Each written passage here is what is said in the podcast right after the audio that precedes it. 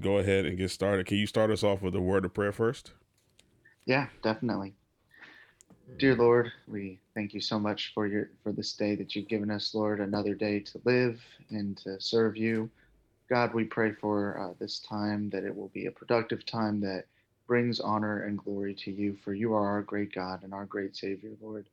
Help us to set our hearts and minds on you every day as we seek to, to live in this world full of sin and difficulty. But Lord, help us to be faithful servants of you and grow and encourage each other as we walk in this life as, as your church and your, your body, Lord, uh, here in this world to faithfully serve you until that day when we are face to face with you in glory, which we all long for. So we love you, God, and we pray all these things in Jesus' name. Amen. Amen. Let's get started. Yeah, man.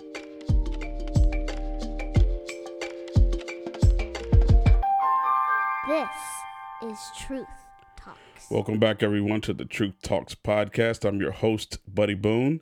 You haven't heard that in a while, have you? Yeah, I've been kind of taking a little bit of a break, and obviously, you know, Matt is being, you know, is on uh, sabbatical right now. Um, whatever sabbatical means, I'm still trying to get that meaning out of him as I talk to him from uh, when I see him. But I'm glad to uh, be back and uh, here with me uh, via Zoom is a friend of uh, ours, uh, a, a member of our church.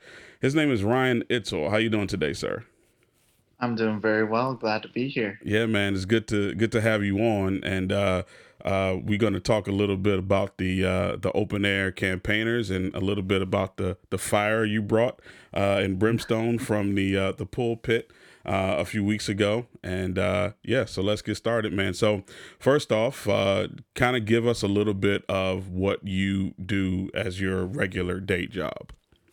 Yeah, so Open Air Campaigners is the organization that I work with. It's uh, a ministry that started actually back in 1892 wow. in Australia. Yeah, yeah. And then um, through the years, it's spread. Now it's in um, over 30 countries with over 200 staff worldwide. And I'm part of the Open Air Campaigners USA. Um, I guess you could call it branch, but I'm in the Baltimore, Washington branch specifically.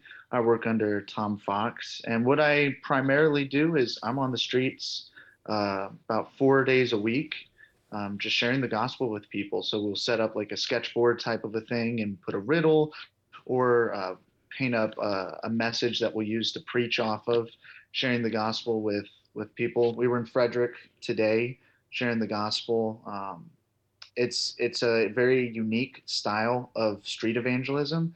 Um, when you think street evangelism, there's probably a lot of ideas that pop into most people's minds, and a lot of it's not necessarily good.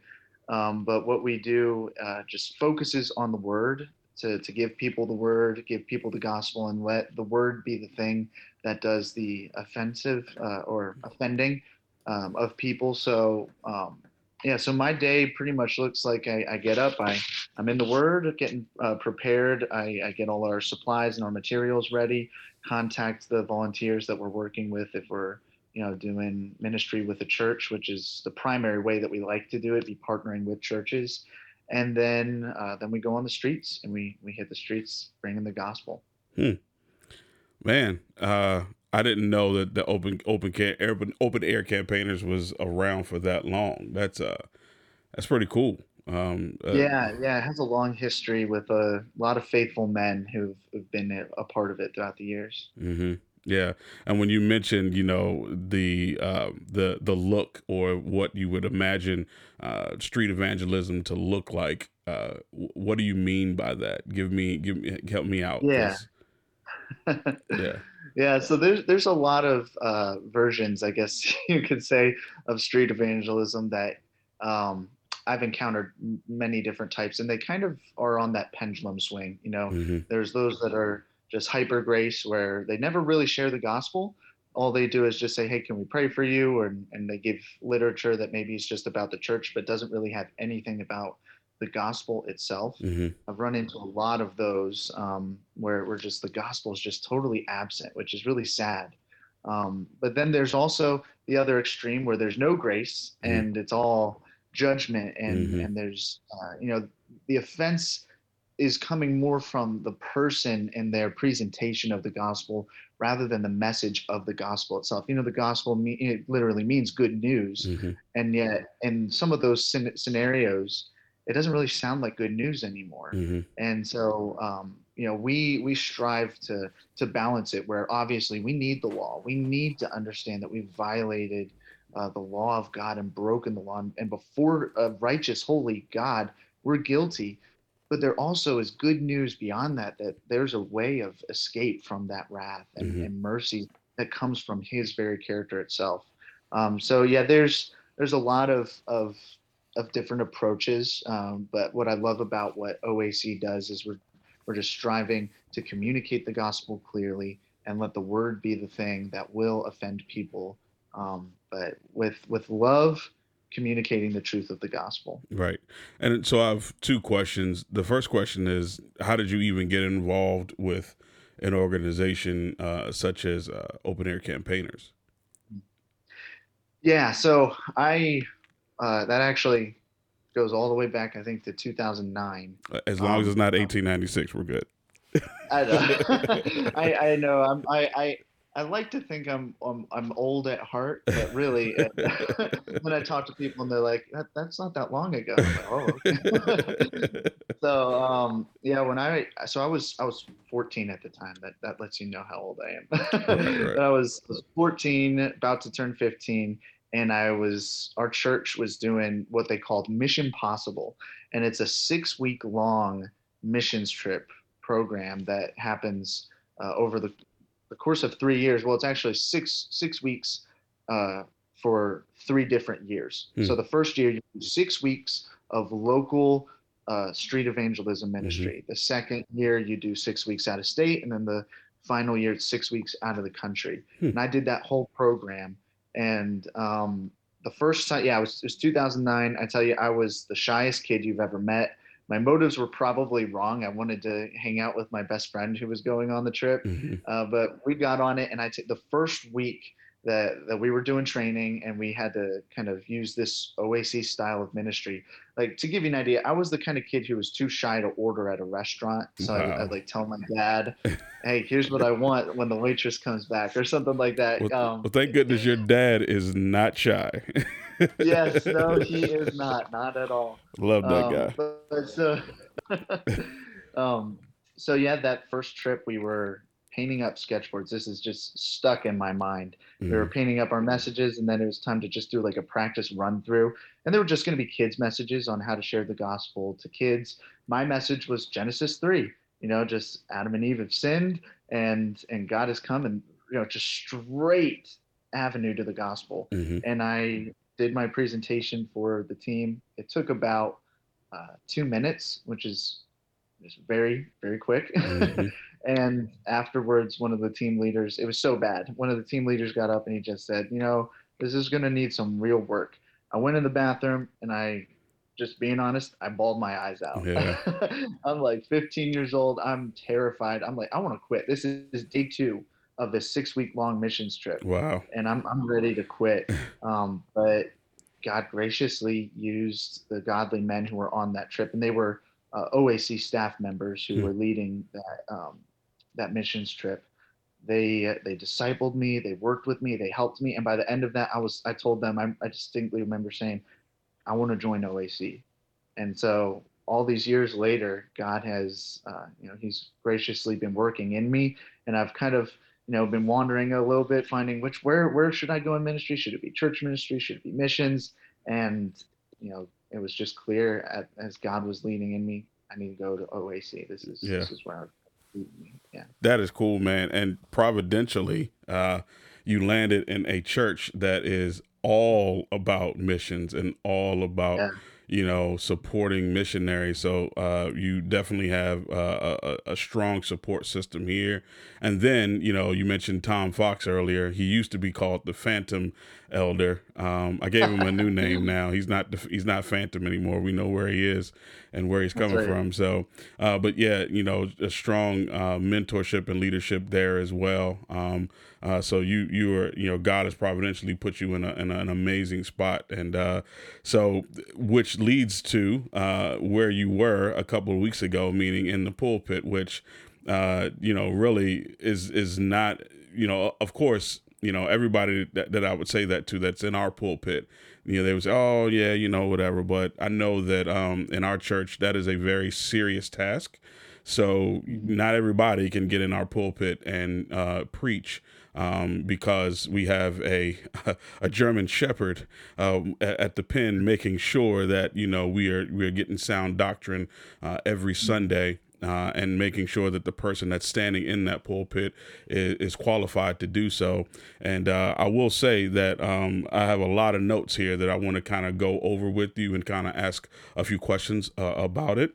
Um, one thing that I was uh, very intrigued by and loved is that you you mentioned, and you, it was kind of in passing, but I caught it. You said that First Corinthians 15, 3 through 4 is like a very, uh, a very cool and, and like uh, succinct description of the mm-hmm. gospel. So can you kind of walk us through uh, First Corinthians uh, 15, 3 through 4 then?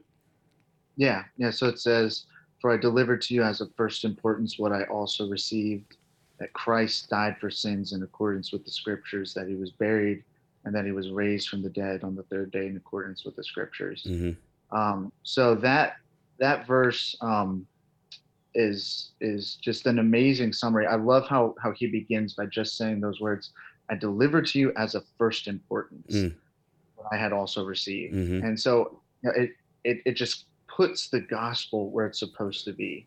Now, this is what all this is the foundation of everything that's going to take place in the life of the believer. When somebody, you know, is saved, from there everything builds off of the gospel, and we never lose, should never lose sight of the gospel. It all it, it's a first importance in our lives. Mm-hmm. Um, but he he just summarizes the work of Christ, and I love that the gospel really is all about what Christ has done. Mm-hmm. That Christ died for sins in accordance with the scriptures.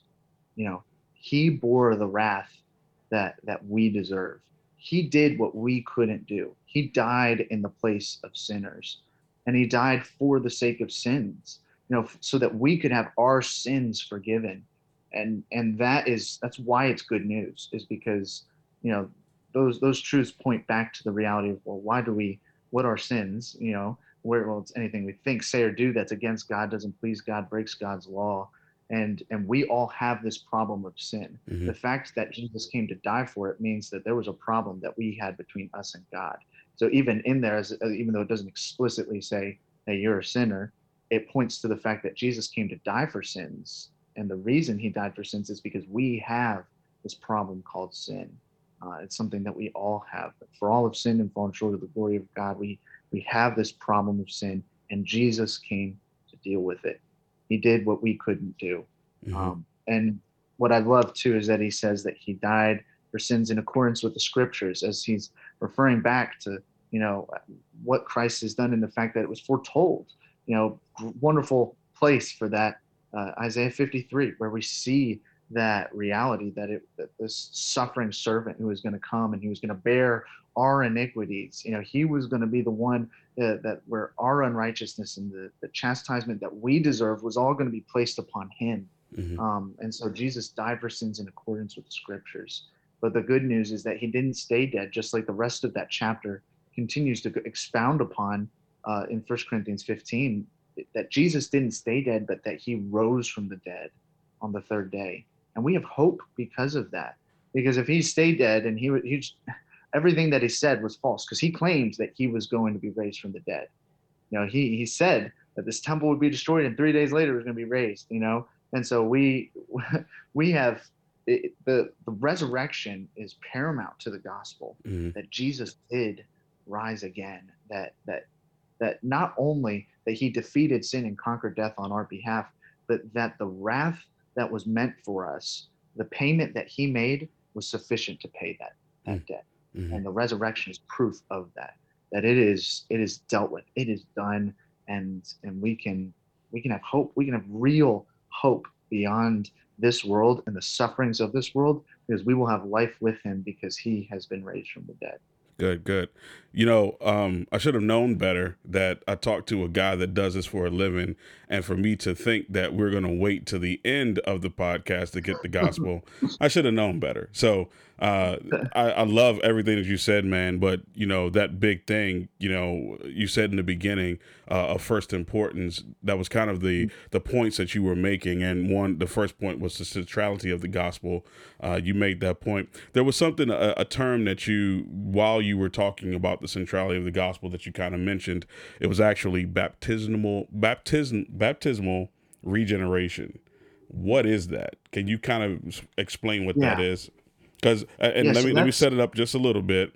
Um, mm-hmm. I came from, or you know, my background. Everybody knows this. I come from very word of faith, and you know, it was a mix of all types of different denominations. And uh, one of the denominations that I came across was apostolic. You know, the the apostolic. Uh, um, uh, denomination. So you know, you know, it's Pentecostal, apostolic, that type of denomination. And uh, one of uh, my friends at the time, she said that she asked me, hey, have you, have you ever been baptized? And I'm like, yeah, I have. She's like, who did you get baptized in? It's like, in the name of Jesus, the Father, the Son, and the Holy Spirit. She's like, nope. Acts 2.38 says you need to be baptized again and only in Jesus' name. So you brought up Acts 2.38 while you were talking about that. So I was like, all right, I got to ask him that question. Yeah. So what is, what kind of explain to us what baptismal regeneration is? Yeah. So baptismal regeneration is basically the view that unless you have been water baptized, you cannot be regenerated, born again, made alive, which would make baptism then necessary for salvation. You know, mm-hmm. like Jesus said that, you know, unless you've been born again, you can't enter the kingdom of heaven. And so, in order for that to take place, you have to be water baptized. Uh, I've run into quite a few people on the streets in the past who have uh, given that view as as you know well unless you've been water baptized you can't be born again and that's the message that they're wanting to give to people on the streets even other people you know sharing their faith and mm. sharing that view mm-hmm. uh, on the streets and uh, you know and that verse has been a very clear and encouraging verse to me and even one that i've used in helping them to try to see no the bible doesn't make this claim in fact Paul differentiates these two. He says, For Christ has not sent me to baptize, but to preach the gospel. So he, he separates this, this idea that, uh, you know, of, of baptism, which was what the Corinthian people were struggling with, and he separates that from uh, what he was called to do by Christ, which is to, to preach the gospel. Um, so, so yeah, it's a, it's a false view that that's born out of just you know some some wrong interpretations of the text. You mentioned you know that uh, repent and prove it. And yeah that I, I give credit to pastor matt because uh, that's that's where i heard that. And i love that explanation. It's just such a clear explanation of peter's words when he said repent and be baptized for the remission of sin mm-hmm. is that he's making the statement that repent and prove you know prove this this faith you know demonstrate it. Because they were living at a time where people were dying for the gospel uh, I mean, just a few chapters into Acts, we see Stephen's martyrdom. You know, he's killed for the gospel message that he's preached. The, you know, in and out of jail, the apostles are going, and it's just, uh, you know, it would it would be easy to say, sure, I, I, can believe in Christ, and we have that same problem today of the easy believism. But that's mm-hmm. what Peter was saying was, you know, repent and prove it by identifying with a man who just was crucified on the cross mm-hmm. you know, because that, that that show that'll show real authenticity in in their faith. You know, it's a it's a trial, a test that they will, you know, when they do that, they they're demonstrating, yeah, I'm willing to die for for Christ. Yeah, uh, whatever whatever it means, whatever it takes. Yeah, and um, obviously, um, we in this country are. this word has been tossed around a lot, but I'm going to use it anyway. We're privileged uh, to not have to um, experience the amount of persecution that other countries yeah. have as of yet. Um, so um, this was, and I would imagine at that time um, when Peter, there was some persecution. Uh, but you know nothing to how it went you know kind of those years as it went on it got worse and worse yeah. uh, especially under you know nero and you know when Peter wrote his books while he was in prison and everything. So I can imagine, but at least now, um, the baptism um, and then the persecution that we all know is coming at some point here. Um, it's it's a it's a cleansing. It's it's it's kind of uh, just cleansing uh, the the false believers or the easy believism uh, mm-hmm. folks uh, clear out. So yeah, I appreciated that. That was good. Um, you so your second point was the clarity of the gospel. Um, one thing that I, I, wrote down was that is uh, not a, uh, not according to eloquent wisdom. Uh, eloquent wisdom. See, I'm not eloquent enough to say that uh, uh, fast, so I have to say it really slow in order to get it. But that's why that's why I preach from NASB because it says cleverness of speech instead. Yeah, yeah, yeah. See yeah. That, that, that was another thing. You you were preaching from the uh, non-Arminian standard version, while we use the the the uh, elective standard version. So, um, but yeah, the, the the the cleverness of speech part for me was was uh was was very good and and I one thing that I do appreciate about the way that you preached was and this is a compliment um that it was simple you know it wasn't you know you actually you know lived out that that part of scripture. And uh, i also love the fact that my pastor our pastor is from west virginia. Because if yeah. a west virginian can understand it then everybody can you know? Um, and of course that's not a knock to west virginians. Some of them are probably smarter than us but you know the way that matt preaches is very simple it's very easy to understand and especially when you say i have three words i'm like yes mm-hmm. thank you for three words because now i can follow yeah. you uh, throughout the whole thing so i appreciate that now as far as the um the the rest of this this entire sermon um one thing that you were uh the the you were talking about and and I want to I want you to kind of flesh this out you were talking about the foolish and offensive parts of the gospel. You mentioned it earlier in the podcast.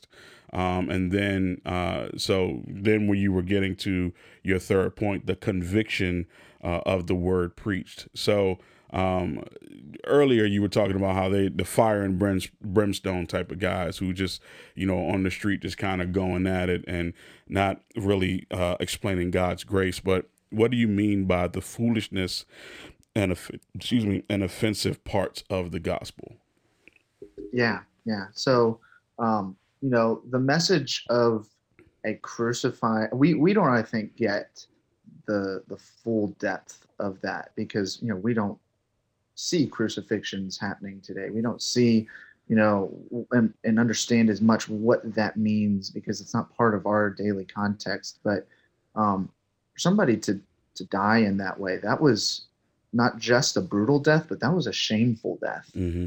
You know, and and the foolish message of the gospel is that we're, saying in, in, many ways, and it's more than this, but in many ways we're saying our our victor is the one who died that most shameful death. Mm-hmm. Uh, and not only that, but his death on the cross is he's triumphed over sin through his death it really, in many ways, to the world, will it just seems foolish. It, you know, we get that in some ways today, in that you know modernism, you know, unless it's it's everything that uh, you know you can test and and repeat, and science is is the way to all knowledge and, and understanding. Uh, and then postmodernism that there is really no such thing. There's just more insanity than anything. Mm. That there's no, you know, no relative truth or objective truth. Yeah, exactly. Mm. Um, but this message that that he died and our savior died is foolishness to the world because it, it's just death seems like the ultimate defeat you know because especially we and and people live their whole lives just trying to prolong their life just trying to hold on to their life. And yet for the christian not only did our savior die which is our victory but we look forward to our death because one day we will be with him in our death. And so you know death is is is not the greatest defeat for us. In fact it's just the stepping stone to being with you know with our our great lord and savior. So it's foolish for for many reasons uh, the fact that god would become flesh and do this that he would die in the place of sinners you know that makes no sense to our world romans 5 makes that clear that you know we would rarely die for give our life for a good person mm-hmm. but what about for the most vile of sinners? Mm-hmm. And he says that God demonstrated his love towards us in that while we were yet sinners, Christ died for us. Mm. And he's already made that clear what that is throughout the, the previous chapters of Romans that we were haters of God, that we did not seek God, we, we're not righteous, we're unrighteous. And in light of all of that, when he says, you know, God demonstrated his love towards us and that while we were yet sinners, that's what he means while we were yet God haters and and unrighteous in all of our ways and not seeking for God, you know, having turned aside each one of us to our own way, He died for us. And that just that message makes no sense to a world who's all about preserving our own life, who's all about death being that ultimate final defeat. Mm-hmm. No, we we have hope. Colossians 2 talks about that where where it talks about how that how he nailed to the cross uh, that certificate of debt in a sense that, that that stood against us with its legal demands paul says and he set it aside nailing it to the cross and then he says after that that he triumphed over the rulers and authorities Mhm. It's like jesus' death on that cross was a triumph because he did what we couldn't do he crushed sin defeated sin and death and the blessing of that is is what we see in our lives as we are forgiven of our sin. So it's it's foolish for many reasons, but those are those are some reasons I think that that the world views our message as foolish. Mm-hmm. And I'm going to ask you a question. This is going to put you on the spot. I just want you to know that this is going to put you on the spot. but being uh, doing the uh, the occupation that you do and and the ministry, I, besides calling occupation, the ministry that you do, you're used to questions, weird questions coming from people. Uh, but this is a far out question. What you just explained, yeah, what you just explained, you know, the foolishness that uh, the foolishness of the gospel. And one of the things that you said was there were two responses. There's it's foolishness to the uh, wait a minute. Yeah, it's veiled to those who are perishing, foolishness to those who are perishing, and then the power of God to those who believe. Those are basically the two responses. So I have a question for you. How do you know what what evidences do you have, or how would you explain it to an unbeliever why all of this is actually true? Yeah. Yeah, no, that, that's a great question. So um, when I talk to people, oftentimes I kind of begin the discussion on, you know, uh, what do you think happens to you after you die? Because most people are thinking about that question or have thought about that question. And then, you know, they'll give their ideas. Um, and so we'll, we'll talk about those for a little bit. Uh, but then I say, you know, how do you know that's true? Um, you know, because what matters is what's true. And oftentimes I use the illustration of a building and and I point to a building and I'll say, you know, imagine I slid on top of that building and I said, I believe I can fly. And I, uh, you know, I, I'm sincere about it. I have, you know, I, I'm convinced I can, and I jump off that building. What's going to happen to me? You know, obvious. And most people, most people will be honest and say, you're going to fall to the ground and you're going to die. Mm-hmm. I say, exactly. Because even though I believed it, that didn't make it true. And so as we look at the, you know the, what we have before us with all the, the plethora of, of, of you know, world religions and ideas of what happens after we die how can we discern what is true? And i think there are helpful uh, ways to analyze that and to understand that and to view that. One I, I would first say i'd preface it with this. It is ultimately of god. You know no amount of reasoning no amount of of of communication of of facts or ideas or eloquent wisdom you know cleverness of speech none of that will ever convince somebody and and truly save somebody.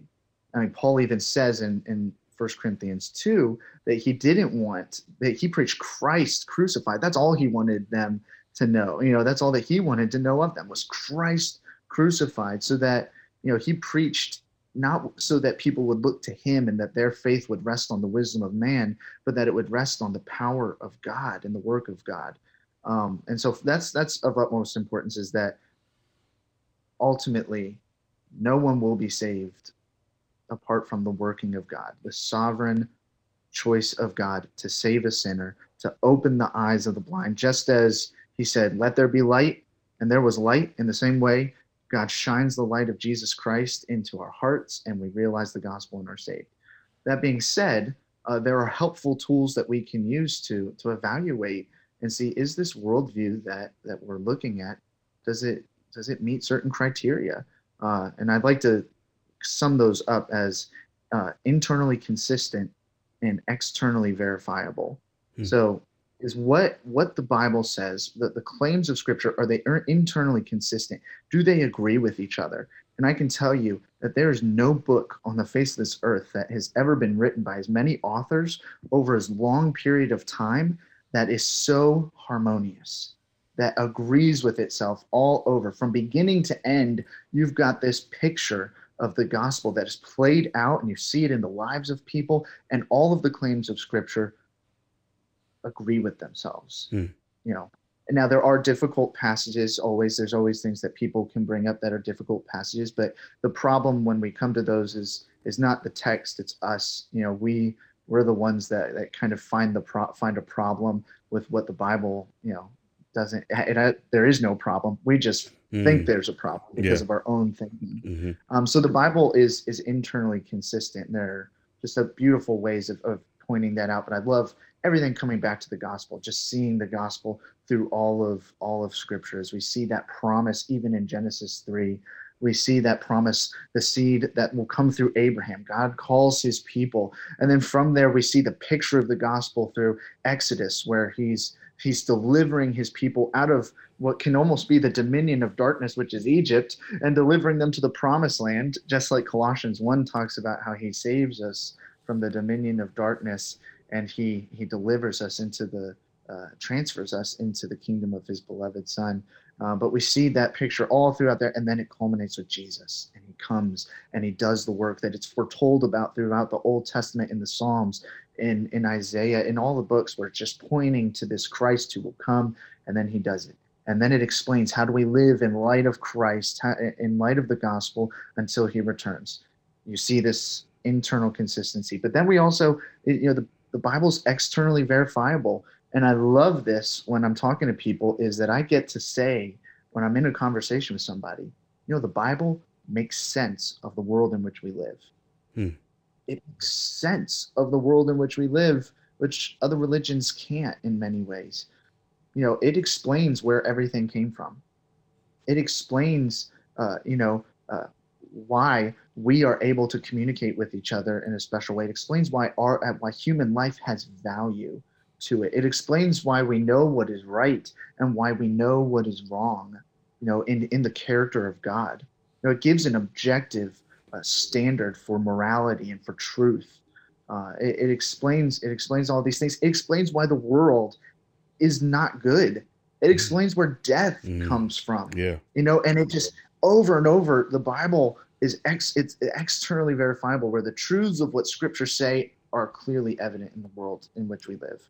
And so, so oftentimes I'll point out those two those two truths when when people ask me that question it's like well that sounds great and all your your message of the gospel but how do i know that's true you know they kind of turn that question right. on me that i asked them earlier well how do you know that's true you know uh, and i love to be able to point those things that the bible agrees with itself and what we see in the world agrees with the bible. And it's it's just it's it's such an amazing truth amazing reality. But again it, it has to come down to god has to open the eyes. Those things can be helpful tools to sort of remove some stumbling blocks but in the end uh, unless god opens the eyes they won't be able to see. But that's the best place to have it when you're doing evangelism is it's it's not on me. It's not in my hands to to convince everybody. Otherwise right. i'm probably the worst evangelist ever. Mm-hmm. but I, I, rejoice in the fact that you know that i'm just called to be faithful mm-hmm. just a faithful communicator of the truth and and god is sovereign to do the rest. That's good. Internally consistent and externally verifiable.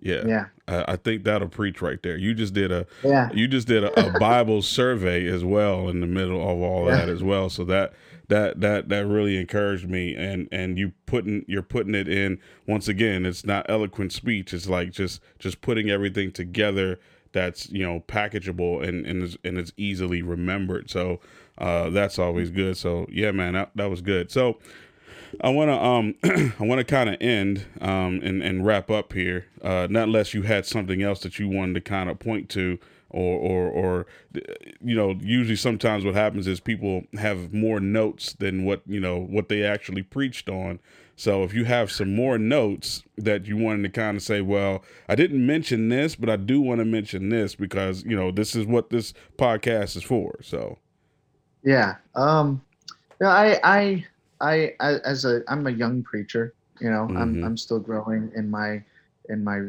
preaching. That's why i'm so thankful for examples like pastor matt you know and and like you mentioned the three words kind Mhm. of thing that has been so helpful for me. Hmm you know it, personally here it just okay i can see the text now and view it this way and understand it you know. I know how to how to think through the text logically that i could communicate that to somebody Right. else. Right. Like you know i that's why i wanted to do that because I was like, it helped me so i i hope it helps Mhm. when i'm speaking Yep. um but i yeah i would say uh, the only thing you know so i don't have you know the the depth that that you know the more experienced preachers do in that sense of of of, of pastor matt and you know i know that he could probably preach for five hours on sunday morning Mhm. um, but i will say something that that i hope it came through clearly as i was preaching uh, and it really centers around that second point of the clarity of the word preached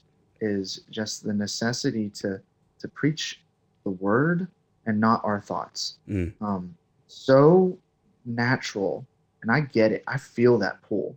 It's so easy to want to just tell people something that will they'll want to hear you know Mm. I, I, we use a riddle sometimes on the streets and i you know there's kind of a conclusion to the riddle which prompts that question of what do you think happens to you after you die and as i get through the riddle when i get to that point i sometimes feel that that that temptation to to water it down or or to to find a way out you know because it's it's so natural to want to be a people pleaser at least for me it is. but i Mhm. think for a lot of us it's natural to say it the message is offensive you mentioned that earlier and, and it is because the message is offensive in that it calls it demands on our lives to repent.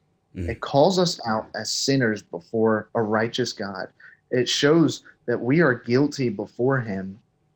And then the response to it is everybody wants it to be good works. You know i heard it said recently um, by another guy in oac just a really encouraging thing. Uh, he he said you know all world religions what they do is they've got some of it right they've they get Mm. that there's a god Yeah. and they get that there's a problem between us and god Mhm. the problem is that they think that the method to fix that problem between us and God is their works and their deeds. And that is one of those things that differentiates Christianity from every other religion is that it's not by works, but what it is by, it's by faith and repentance. And that's offensive yeah because that means I have to deny what I want. I have to deny what's natural to me, what feels, you know, what what I, you know, especially in our world today, I have to deny what I identify with.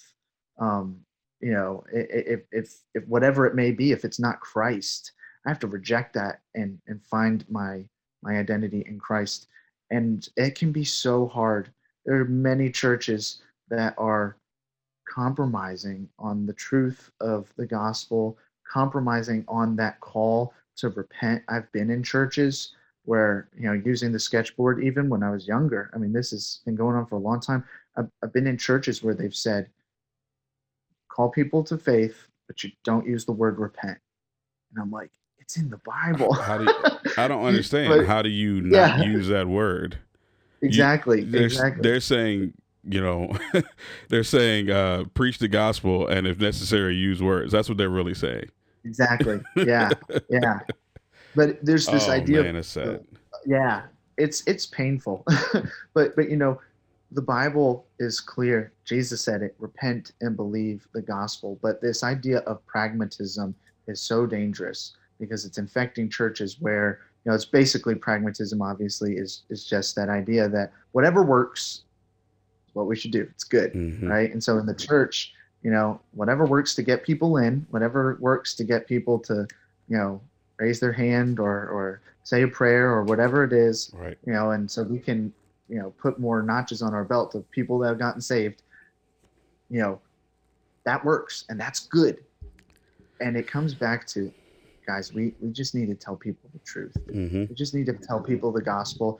And in many ways, you know, we're not going to, in many ways, you know, I know people who, you know, they go out and they, they do evangelism and I praise the name of the Lord for it because they're preaching the true gospel. But it's easy to get caught up in that numbers game. And and when they do that, you know, that's that's a dangerous thing because we don't want to be calling people to the gospel and yet at the same time giving them false hope that, that it's all good now. You got your jail out your get out of hell free card or whatever, you know. We want to tell people the truth. And though people, you know, there may be less people that are willing to say, Yeah, I'll buy into just faith in Jesus because I have, I'll give you an example. I was talking to a guy in Frederick a couple months ago, and this guy, he said to me, uh, you know, I'm a bad guy. I've never been to jail for murder, but I've killed people, and I'm just like, whoa, wow, yeah, just that's the kind of stuff that you get, and and you know, we're we're talking, so I give him the whole gospel, and I get down to the end, I say, you know, are you ready to believe in Jesus? He said, yeah, I'm ready to believe in Jesus. And I said, okay, but are you ready to repent? because you you have to repent of your sin. You know that's kind of scary. You know, talking to a guy who's like just opened up about murdering people, and I'm like, I'm saying to this oh, guy, hey, man. you got to repent.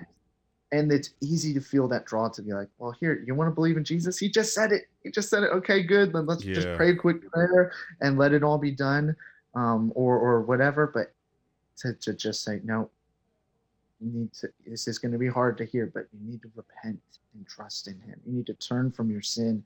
Are you ready to do that? And he was honest and he said i'm not ready. I'm not ready to repent. Mm. and and so i just pray and I, I hope it came through in the sermon but I, I just hope that that's an encouragement to people to say you know the, it's hard and I, it's easy to want to compromise those those difficult things of the gospel for a lighter version of the gospel or or whatever we think will will get people into the church. But we want people to know Christ and we want people to truly be saved and forgiven of their sins. And for that to happen we need to tell the full gospel. Man you talk about some convicting words there man. Uh that's that's good stuff man. So wow. Well uh, we have come to the uh, to the end of another podcast, and uh, obviously we we always uh, have the gospel at the end. You've given it all throughout, um, but uh, obviously I would want it to to be done again. Yeah, uh, the gospel begins with God. The Bible says, "In the beginning, God created the heavens and the earth." So God is the creator. He's the maker, the owner, the sustainer of this world. It's His world. Every bit of it is His. He made this world. He upholds it by the word of His power, and it is His. Uh, the earth is the Lord's and all it contains, the world and those who dwell in it. But God is also the the uh, not just the creator, but He is also uh, holy. He's perfect. There's no sin in Him. He's righteous. Uh, there, he is He is light, and there's no darkness at all in Him. The Bible tells us that He is perfect and that we are to be perfect as he is perfect. Holy, holy, holy is the Lord God Almighty. God is holy in all that he all that he is. He is good and he does good. But the Bible also tells us that God is just, that he is a just God who punishes sin and will not allow any sin to go unpunished. The Bible tells us that that we are to be perfect as he is perfect, and that if we've kept the whole law and yet stumbled at one point, we've become guilty of all because now we are lawbreakers before this righteous holy God. So we are uh, here seeing in the Bible this creator God who made this world. He is holy and perfect, and he will judge all of the world and demands that, that his creation live to that standard of perfection. But the Bible tells us that God made man, and we are made in God's image. In the image of God, he made them male and female, he made them.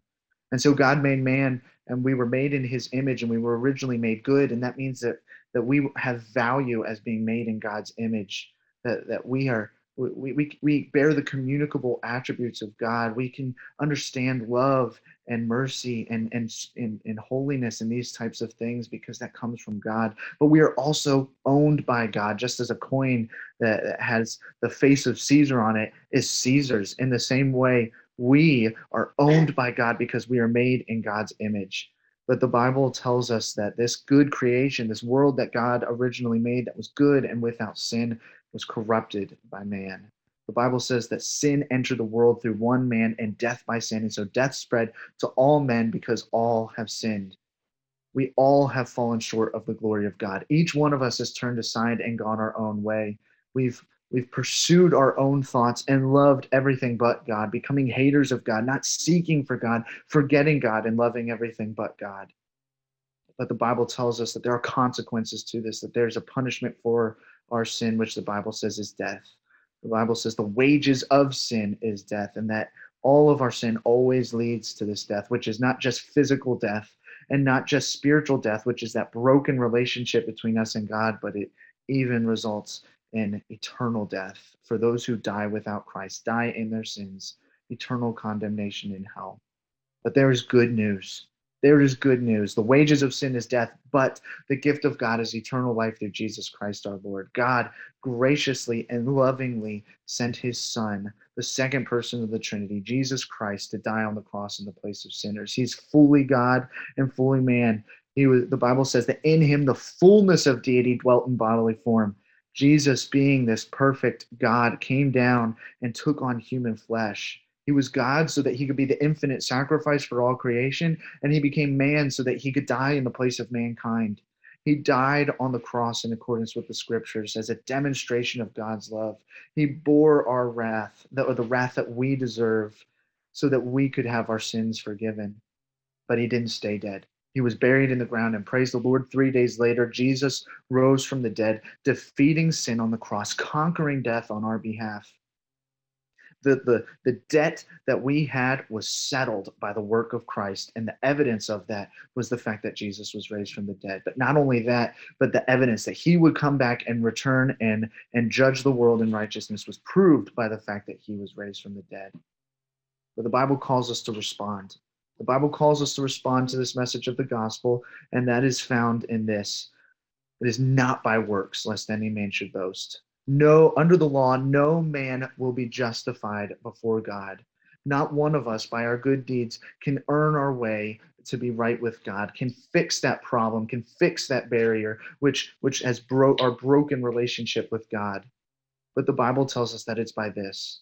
If we confess with our mouth Jesus as Lord and believe in our hearts that God raised him from the dead, you shall be saved. Whoever calls on the name of the Lord shall be saved. Believe on the Lord Jesus Christ and you shall be saved. There's, there's no other name under heaven given among men by which we must be saved. We must trust in the perfect work of Christ, no longer trusting in ourselves, but trusting in his work and his work alone.